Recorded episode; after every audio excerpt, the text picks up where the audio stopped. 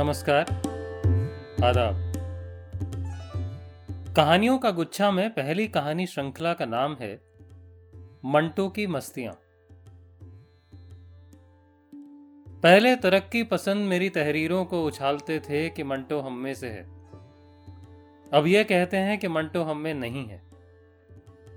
मुझे ना उनकी पहली बात का यकीन था, ना मौजूदा पर है। अगर कोई मुझसे पूछे कि मंटो किस जमायत में है तो अर्ज़ करूँगा कि मैं अकेला हूँ। सादत हसन मंटो। सादत हसन मंटो का जन्म 11 मई 1912 को जिला लुधियाना के गाँव पपड़ौदी में हुआ। उनके 43 साल के छोटे से जीवन काल में ही उन्होंने अपनी कहानियों और किस्सों से 20वीं सदी के बेहतरीन उर्दू लेखकों में अपना नाम शुमार किया।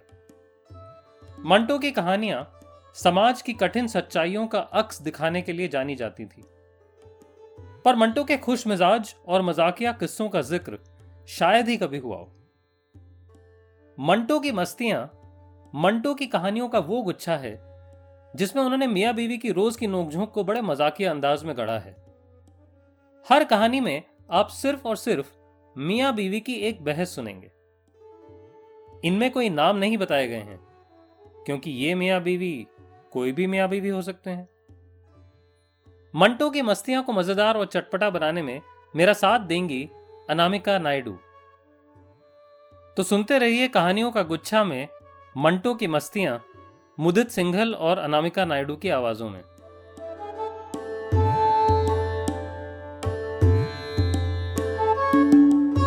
मंटो की मस्तियाँ में आज की कहानी है तस्वीर। हम्म। भाई बच्चे कहाँ हैं? मर गए हैं।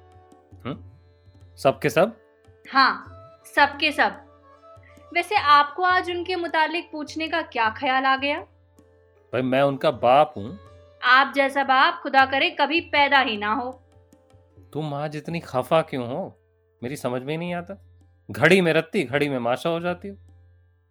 भाई दफ्तर से थक कर आया हूँ। और तुमने ये चकचक शुरू कर दिए बेहतर था कि मैं वहाँ दफ्तर में ही पंखे के नीचे आराम करता। हम्म पंखा यहाँ भी है।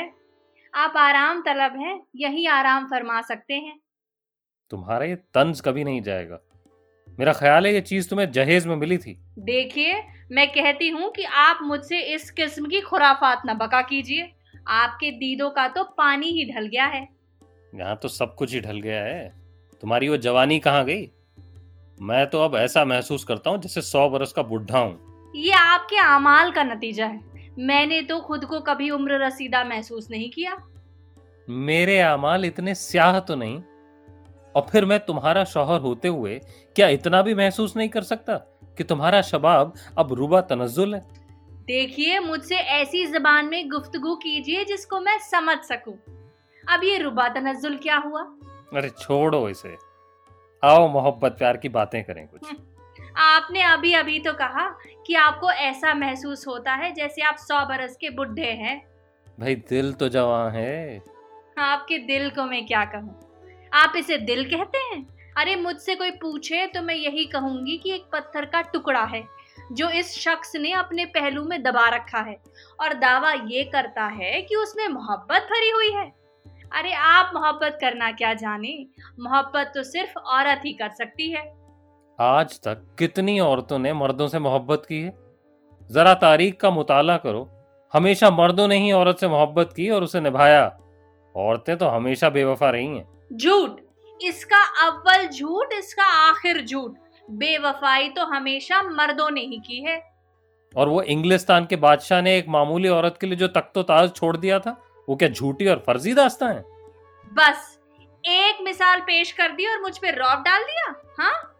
भाई तारीख में ऐसी हज़ारों मिसालें मौजूद हैं। मर्द जब किसी औरत से इश्क करता है तो वो कभी पीछे नहीं हटता। कम वक्त अपनी जान कुर्बान कर देगा मगर अपनी महबूबा को जरा सी भी इजा पहुँचने नहीं देगा। तुम नहीं जानती हो मर्द में जब वो मोहब्बत में गिरफ़्तार हो कितनी ताकत होती है। हाँ सब जानती हूँ। आपसे तो कल अलमारी का जमा हुआ दरवाज़ा भी नहीं खुल सका। आखिर मुझे ही ज़ोर लगाकर खोलना पड़ा। देखो जानम तुम जाती कर रही हो। तुम्हें मालूम है कि मेरे दाहिने बाजू में रेह का दर्द था। मैं उस दिन दफ्तर भी नहीं गया था। सारा दिन और सारी रात पड़ा कराहता रहा था। तुमने तो मेरा कोई ख्याल ना किया और अपनी सहेलियों के साथ सिनेमा देखने चली गई। जाइए आप तो बहाना कर रहे थे। लाहौल विला यानी मैं बहाना कर रहा था। दर्द के मारे मेरा बुरा हाल हो रहा है और तुम कहती हो कि मैं बहाना कर रहा था। लानत है ऐसी ज़िंदगी पर। हाँ ये लानत मुझ पर भेजी गई है। तुम्हारी अक्ल पर तो पत्थर पड़ गए मैं अपनी ज़िंदगी का रोना रो रहा था भाई। हाँ आप तो हर वक्त ही रोते रहते हैं। और तुम हंसती रहती इसलिए कि तुम्हें किसी की परवाही नहीं। बच्चे जाए जहन्नुम में मेरा जनाजा निकल जाए ये मकान जलकर राख हो जाए मगर तुम हंसती रहोगी। ऐसी बेदिल औरत मैंने आज तक अपनी ज़िंदगी में कभी नहीं देखी। अच्छा कितनी औरतें देखी है वैसे आपने अब तक? हज़ारों लाखों सड़कों पर तो आजकल औरतें ही औरतें नज़र आती हैं। देखिए झूठ ना बोलिए आपने कोई ना कोई औरत खास तौर पर देखी है। ये खास तौर पर से तुम्हारा क्या मतलब है? जाइए मैं आपके राज नहीं खोलना चाहती मैं अब चलती हूँ। कहा? एक सहेली के यहाँ। उससे अपना दुखड़ा बयान करूँगी। खुद रोऊँगी और उसको भी रुलाऊँगी। इस तरह कुछ जी तो हल्का हो जाएगा मेरा। वो दुखड़ा जो तुम्हें अपनी सहेली से बयां करना है मुझे ही बता दो। मैं तुम्हारे गम में शरीक होने का वादा करता हूँ। हम्म, आपके वादे? अरे कभी इफा भी हुए हैं? तुम फिर जाती कर रही हो? मैंने आज तक तुमसे जो भी वादा किया पूरा किया। अभी पिछले दिनों तुमने मुझसे कहा कि चाय का एक सेट ला दो। मैंने एक दोस्त से रुपए कर्ज लेकर बहुत उम्दा सेट खरीद कर तुम्हें ला दिया। हाँ बड़ा एहसान किया मुझ पर। अरे वो तो दरअसल आप अपने दोस्तों के लिए लाए थे। उसमें से दो प्याले किसने तोड़े? हाँ जरा ये तो बताइए। भाई एक प्याला तुम्हारे बड़े लड़के ने तोड़ा दूसरा तुम्हारी छोटी बच्ची ने। सारा इल्ज़ाम आप हमेशा उन्हीं पर धरते हैं। अच्छा अब ये बहस बंद हो तो मुझे नहा धोकर कपड़े पहनना और जूड़ा करना है। देखो मैंने आज तक कभी सख्तगिरी नहीं की।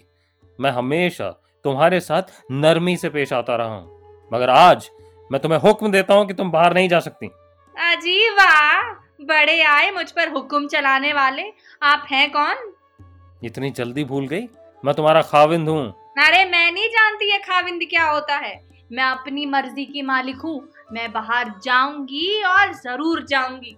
देखती हूँ मुझे कौन रोकता है। तुम नहीं जाओगी बस। ये मेरा फैसला है। अरे फैसला तो अब अदालत ही करेगी। अदालत का यहाँ क्या सवाल पैदा होता है? भाई मेरी समझ में नहीं आता आज तुम कैसी ऊट पटांग बातें कर रही हो। तुक की बात करो। जाओ नहा लो ताकि तुम्हारा दिमाग किसी हद तक ठंडा हो जाए। आपके साथ रहकर मैं तो सर से पैर तक बर्फ़ हो चुकी हूँ बर्फ़ कोई औरत अपने खाविंद से खुश नहीं होती। वो बेचारा कितना ही शरीफ क्यों ना हो। इसमें कीड़े डालना उसकी सरिष्ठ में दाखिल है। मैंने तुम्हारी कई खताएँ और गलतियाँ माफ़ की हैं। हाँ? मैंने खुदा न खास्ता कौन सी खता की है? अभी पिछले बरस तुमने शलजम की शब देग बड़े ठाट से पकाने का इरादा किया। शाम को चूल्हे पर हंडिया रखकर तुम ऐसी सोई कि उठकर जब मैं बावर्ची खाने में गया तो देखा कि देगची में सारे शलजम कोयले बने हुए हैं। उनको निकालकर मैंने अंगीठी सुलगाई और चाय तैयार की। तुम तो सो रही थी। देखिए मैं ये बकवास सुनने के लिए तैयार नहीं हूँ। इसलिए कि इसमें झूठ का एक जर्रा भी नहीं। मैं अक्सर सोचता हूँ कि औरत को सच और हकीकत से क्यों चिढ़े।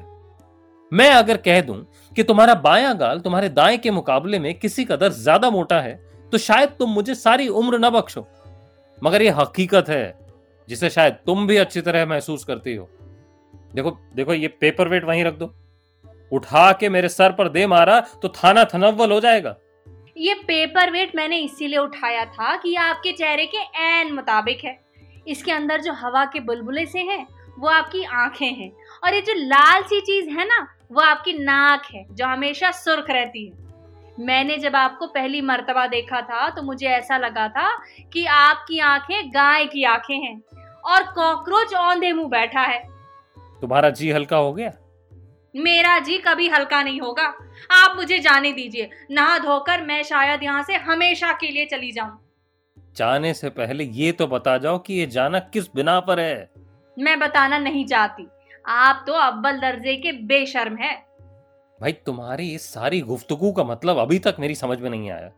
मालूम नहीं तुम्हें मुझसे क्या शिकायत एकदम पैदा हो गई। अच्छा जरा अपनी कोट की अंदरूनी जेब में हाथ डालिए। ये अब मेरा कोट कहाँ है? रुकिए लेकर आती हूँ। मेरे कोट में क्या हो सकता है भाई? विस्की की बोतल थी वो तो मैंने बाहर ही खत्म करके फेंक दी थी। लेकिन हो सकता है रह गई हो। लीजिए ये रहा आपका कोट। अब मैं क्या करूँ?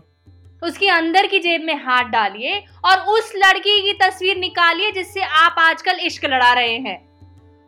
लाहौल बला तुमने मेरे औसान खता कर दिए थे भाई। ये तस्वीर मेरी जान, मेरी बहन की है, जिसको तुमने अभी तक देखा भी नहीं। अफ्रीका में है ये। तुमने ये खत नहीं देखा? साथ ही तो था। ये लो। हाय, कितनी खूबसूरत लड़की है ये। मेरे भाईजान के लिए बिल्कुल ठीक रहेगी, है ना?